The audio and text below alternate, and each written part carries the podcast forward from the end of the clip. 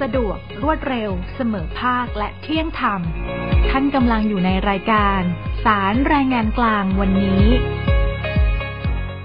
สวัสดีค่ะ ท่านผู้ฟังที่เคารพค่ะสารแรงงานกลางวันนี้ ท่านอาจารย์พงษ์รัตน์เกลือกลิ่นท่านอธิบดีผู้พิพากษาสารแรงงานกลาง กลับมาพบท่านผู้ฟังผ่านทาง COG Podcast ของกองสารนิเทศและประชาสัมพันธ์สำนักงานสารยุติธรรมนะคะ เราคุยกันไปแล้วหลาย ๆ ตอน แต่ละเรื่องก็ล้วนแล้วแต่น่าสนใจทั้งสิ้นนะคะ เพราะว่าการทำงานของนายจ้างกับลูกจ้างนั้นเนี่ยนะคะมีทั้งที่ทำงานกันไปด้วยความราบรื่น กับมีทั้งที่ทำงานไปแล้วเกิดข้อขัดแย้ง เนื่องจากว่ามีการว่ากล่าวหาว่ากันนะคะว่าแต่ละฝ่าย ผิด ซึ่งนายจ้างก็ว่าลูกจ้างผิด ลูกจ้างก็ว่านายจ้างเป็นฝ่ายผิด ซึ่งเรื่องของความผิดที่เกิดขึ้นในสถานประกอบการตรงนี้มีกติกา มีหลักเกณฑ์มีเรื่องของกฎหมายบัญญัติเอาไว้แค่ไหนอย่างไรนะคะ ท่านผู้ฟังวันนี้เราจะได้พูดคุยกัน แล้วก็ได้รับฟังจากท่านอธิบดีพงษ์รัตน์เครือกลิ่นค่ะ สวัสดีค่ะท่านอาจารย์พงษ์รัตน์ค่ะครับ สวัสดีครับค่ะ เรื่องของการสอบสวนความผิดที่เกิดขึ้นกับลูกจ้างเนี่ยปัจจุบันนี้สถานประกอบการเนี่ยเขาเอ่อใช้วิธีตั้งคณะกรรมการสอบสวนกันมากน้อยแค่ไหนคะอาจารย์ หรือว่าตัดสินกันไปเลยครับ ผมเรียนให้ท่านผู้ฟังเข้าใจในภาพใหญ่ก่อนนะครับว่า เวลาลูกจ้างผิดสัญญาจ้าง หรือฝ่าฝืนระเบียบข้อบังคับของนายจ้างเนี่ยที่นายจ้างเห็นว่าลูกจ้างทำผิดเนี่ยนะครับ มันจะเกิดความรับผิดอยู่ 3 อย่าง ต้องต้องจับหลักนี้ก่อน มันจะเกิดความรับผิดทางวินัย ความรับผิดทางแพ่ง และความรับผิดทางอาญานะยกตัวอย่างเช่นนายจ้างเห็นว่าลูกจ้างเนี่ยลักทรัพย์นายจ้างไป เห็นไหมฮะมันก็จะมีความผิดทางวินัยนะฮะที่ที่อาจจะต้องสอบสวนลงโทษทางวินัยเขาถึงขนาดเลิกจ้างโดยไม่จ่ายค่าชดเชย ความรับผิดทางแพ่งก็คือว่าไอ้ไอ้ทรัพย์สินที่สูญหายไปก็ต้องฟ้องเรียกคืนในทางแพ่ง ส่วนความรับผิดทางอาญาก็คืออาจจะไปแจ้งความดำเนินคดีอาญาฐานลักทรัพย์เห็นไหมฮะคราวนี้ที่เราโฟกัสกันเนี่ยมันเป็นเรื่องของวินัยเนี่ยวินัยเนี่ยมันเป็นกติกาที่ลูกจ้างต้องปฏิบัติหรืองดเว้นเกี่ยวกับการทำงานนะครับเพื่อให้การทำงานมีประสิทธิภาพมีประสิทธิผลเนี่ยในทางแรงงานเราก็ยอมรับนะฮะว่ามันมีกติกามีวินัยได้ คราวนี้เวลาลูกจ้างถูกกล่าวหาว่าทำผิดทางวินัยเนี่ย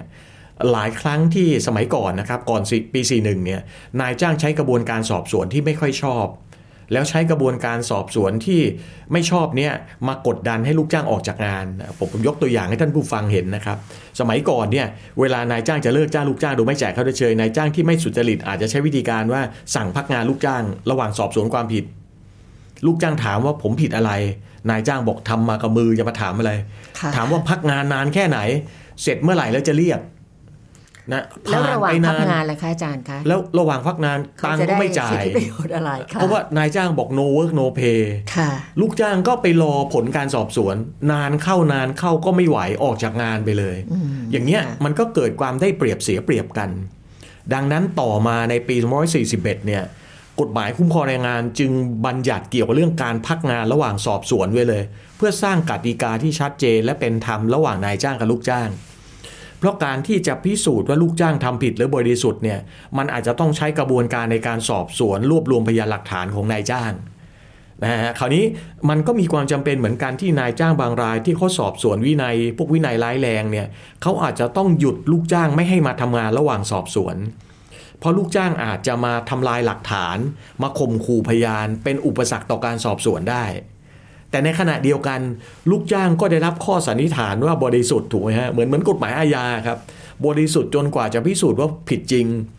ไอการที่นายจ้างไม่ให้เขามาทำงานแล้วเขาไม่ได้เงินไม่ได้สตางค์เลยเนี่ยมันก็เสียเปรียบ กฎหมายก็เลยบัญญัติไว้ในพรบคุ้มครองแรงงาน 251 มาตรา 116 และมาตรา 117 นั้นท่านผู้ฟังที่นะฝ่ายจัดการที่จะสอบสวนลงโทษที่วินัยก็ต้องเหลือบสายตามองมาตรา 116 117 ไว้ด้วยนะ 116 เนี่ยจะบอกว่าในกรณีนายจ้างสอบสวนลูกจ้าง ซึ่งถูกกล่าวหาว่าทำผิดเนี่ยห้ามนายจ้างสั่งพักงานลูกจ้างระหว่างสอบสวนความผิด เว้นแต่จะมีข้อบังคับหรือข้อตกลงเกี่ยวกับการจ้าง ให้อำนาจนายจ้างสั่งพักงานลูกจ้างได้ ดังนั้นนายจ้างจะต้องไปเขียนข้อบังคับก่อน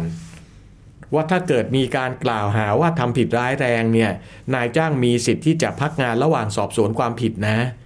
ถ้าไม่ได้มีข้อตกลงไว้นะฮะในข้อตรงเกี่ยวกับการจ้างก็ดีหรือในข้อบังคับก็ดี นายจ้างจะไปพักงานไม่ได้นะครับ มันต้องวางหลักกันก่อน วางกติกากันก่อน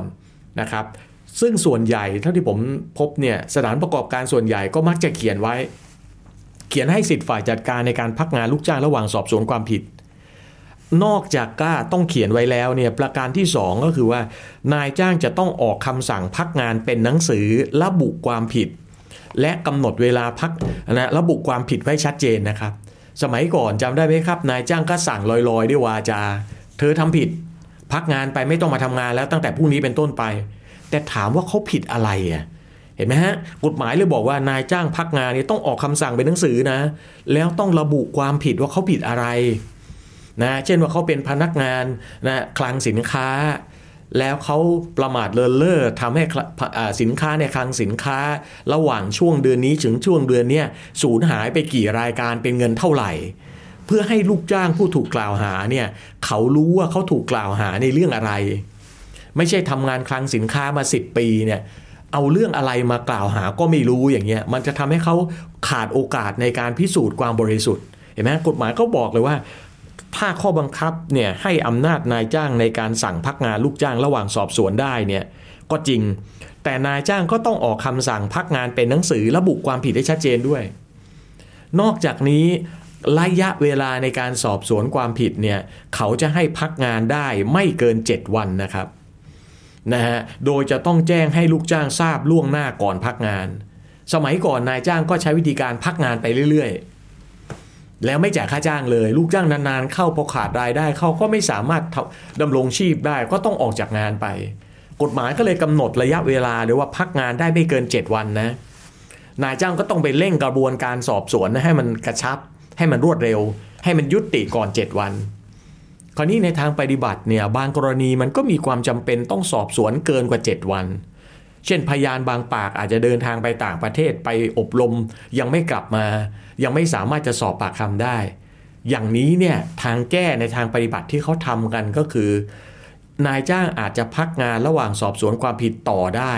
แต่นายจ้างต้องจ่ายค่าจ้างเต็มร้อยเปอร์เซ็นต์นะก็คือก็คือเป็นคุณแก่ลูกจ้างอะคือไม่ต้องมาทำงานแต่จ่ายเงินให้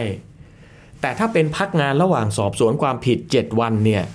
กฎหมายจะกำหนดให้นายจ้างจ่ายเงินให้แก่ลูกจ้าง ระหว่างสอบสวนเนี่ยนะครับพักงานเนี่ยไม่น้อยกว่าร้อยละ 50 ของค่าจ้างในวันทำงาน ที่ลูกจ้างได้รับก่อนถูกสั่งพักงาน พูดง่ายๆว่าลูกจ้างได้ค่าจ้างเท่าไหร่ ก็ต้องจ่ายอย่างน้อยครึ่งหนึ่งเพราะว่าลูกจ้างเนี่ยยังไม่ถูกพิสูจน์ว่าผิดหรือไม่ผิด เขายังมีความจำเป็นต้องเลี้ยงดูตนเองและครอบครัว เช่นลูกจ้างได้ค่าแรงวันละ 500 บาท ถูกกล่าวหาว่าทุจริต นายจ้างก็สั่งพักงานระหว่างสอบสวนความผิด 7 วัน 7 วันเนี่ยครับนายจ้างจะต้องจ่ายเงินไม่น้อยกว่า 250 ให้แก่ลูกจ้าง เพื่อให้เขาประทังชีพไปก่อนนะครับการพักงานระหว่างสอบสวนความผิดนี้ ท่านทั้งหลายอย่าไปปนกับการลงโทษพักงานโดยไม่จ่ายค่าจ้างนะครับ อันนั้นคนละเรื่องกันนะครับ พักงานโดยระหว่างสอบสวนความผิดเนี่ยเป็นเรื่องที่ความผิดยังดำมืดอยู่ ยังไม่รู้ว่าผิดไม่ผิด แต่ขอพักงานลูกจ้างไว้ก่อน แต่การลงโทษพักงานโดยไม่จ่ายค่าจ้างเนี่ยความผิดนั้นมันแจ่มแจ้งแดงแจ๋แล้วว่าผิดจริง แล้วเป็นการลงโทษประเภทหนึ่ง ซึ่งถ้าข้อบังคับเขียนไว้ก็ลงโทษได้ เช่น พักงาน 1 วัน 3 วัน โดยไม่จ่ายค่าจ้างอย่างนี้เป็นต้น อันนั้นเป็นคนละกรณีกับที่เรากำลังพูดนี้นะครับ เพราะลูกจ้างบางคนไปเข้าใจผิดว่า นายจ้างพักงานยังไงก็ต้องจ่ายครึ่งหนึ่ง ลงโทษพักงานก็ต้องจ่ายครึ่งหนึ่งไม่ใช่ไม่ใช่ อันนั้นลงโทษพักงานโดยไม่จ่ายค่าจ้างนี่ไม่จ่ายเลย มันเป็นมันเป็นโทษทวินัย มันเป็นมันเป็นกรณีที่ที่ได้เอ่อข้อยุติละว่าลูกจ้างมีความผิด แล้วก็เป็นขั้นตอนของการลงโทษ ถูกต้องครับ อันนี้เป็นกระบวนการสอบสวนอยู่ยังไม่รู้ว่าผิดไม่ผิด นายจ้างจึงต้องจ่ายอย่างน้อย 50%ของค่าจ้างไอ้ตรงนี้ก็ต้องเข้าใจนะครับว่า 50%ของค่าจ้างไม่ใช่รายได้นะครับ ลูกจ้างอาจจะงง เอ้า ผมได้รายได้เดือนละ30,000แต่ทำไมจ่ายผมไม่ 50%ของ30,000ล่ะ กฎหมายไม่ได้ 50%ของรายได้ แต่กฎหมายบอก 50%ของค่าจ้างเพราะฉะนั้นก็ต้องไปแยกแยะก่อนว่าค่าตอบแทนรายการใดเป็นค่าจ้าง ก็เอามารวม ค่าตอบแทนรายการใดไม่เป็นค่าจ้าง เช่น เงินช่วยเหลือบุตร นะฮะเงินค่าน้ำค่าไฟ เงินค่าเช่าบ้าน เงินค่าอาหาร พวกนี้จ่ายเป็นสวัสดิการจ่ายเป็นสิทธิประโยชน์ไม่เป็นค่าจ้างเขาเอาไม่ไม่เอามารวมคิด อย่าไปตกใจว่าอ้าวทำไมไม่เห็น 50%จริงเลย 50%เนี่ยจากค่าจ้างนะครับ คราวนี้ปัญหาว่ากระบวนการสอบสวนก็เดินไป ถ้าสอบสวนแล้วผิดนายจ้างก็เลิกจ้างไปถูกไหมครับ ถ้าผิดร้ายแรงนายจ้างก็เลิกจ้างนะฮะคราวนี้ปัญหาว่า ถ้าเกิดว่าสอบสวนแล้วไม่ผิดล่ะ ในมาตรา 117 จะเขียนต่อว่า เมื่อการสอบสวนเสร็จสิ้นแล้ว ปรากฏว่าลูกจ้างไม่มีความผิด ให้นายจ้างจ่ายค่าจ้างให้แก่ลูกจ้าง เท่ากับค่าจ้างในวันทำงาน นับแต่วันที่ลูกจ้างถูกสั่งพักงานเป็นต้นไป โดยให้คำนวณเงินที่นายจ้างจ่ายตามร้อยตามมาตรา 116 เป็นส่วนหนึ่งของค่าจ้างตามมาตรานี้ พร้อมด้วยดอกเบี้ยร้อยละ15ต่อปี ได้ดอกเบี้ยด้วยอ่าก็หมายความว่าอย่างนี้ครับ หมายความว่าถ้าสอบสวนแล้วไม่ผิดเนี่ยนายจ้างจะต้องจ่ายส่วนที่ขาดอะที่ไปหักค่ะเขาอะให้เต็มพร้อมดอกเบี้ยร้อยละ15ต่อปี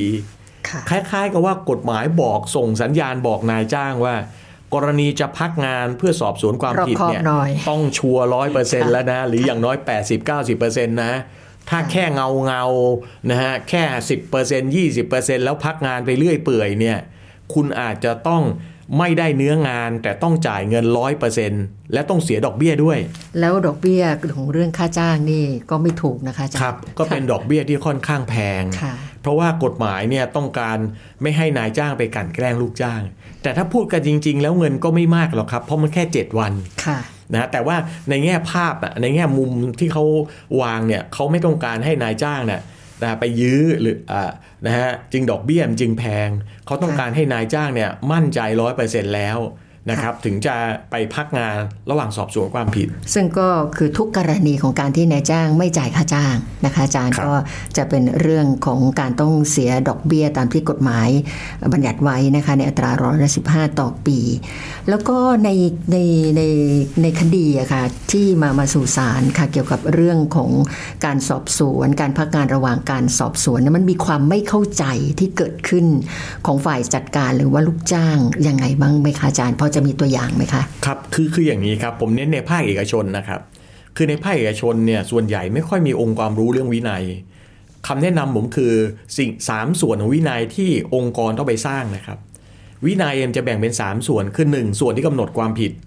2 ส่วนที่กำหนดโทษ 3 ส่วนที่กำหนดขั้นตอนกระบวนการสอบสวนลงโทษนะฮะบริษัทส่วนใหญ่เนี่ยมักจะมีการกำหนดความผิดไว้ มักจะมีการกำหนดโทษไว้ แต่มักจะไม่ค่อยมีกระบวนการสอบสวนลงโทษไว้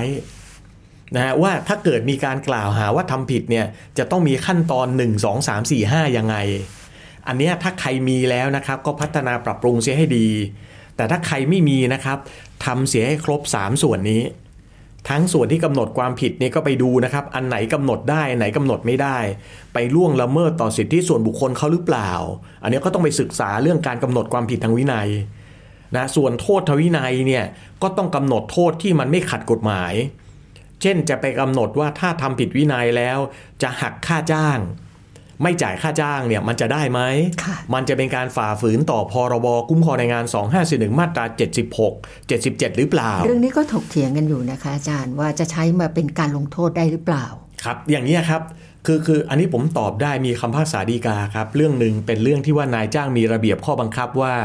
พนักงานรายวันคนใดขาดงานหัก2เท่า เขาเขียนอย่างนี้เลยนะครับ คือถ้าขาดงานเนี่ยหัก 2 เท่า ขาดงานเป็นวินัยถูกไหมครับค่ะและเขาก็หัก 2 เท่า คดีเรื่องเนี้ยโจทย์เป็นลูกจ้างผมจำได้เลย โจทย์คนเนี้ยเขาได้ค่าจ้างวันละ 350 บาท ขาดงานวันหนึ่งเนี่ยไม่ใช่หัก 200อะ350 บาทนะครับ700หัก 700ค่ะก็คดีก็ขึ้นสู่ศาลฎีกาค่ะศาลฎีกาก็บอกว่าไอ้การเขียนระเบียบแบบเนี้ยมันไปขัดต่อพรบคุ้มครองแรงงาน 2541 มาตรา 76 ไอ้เจ้าพรบคุ้มครองแรงงาน 2541 มาตรา 76เนี่ยมันจะเขียนว่าในการจ่ายค่าจ้างค่าล่วงเวลาบาบาบาเนี่ยห้ามนายจ้างนะหัก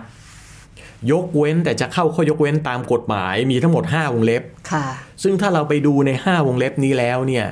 จะไม่มีข้อยกเว้นในเรื่องของการให้สิทธิ์นายจ้างในการหักค่าจ้าง กรณีถูกลงโทษทางวินัย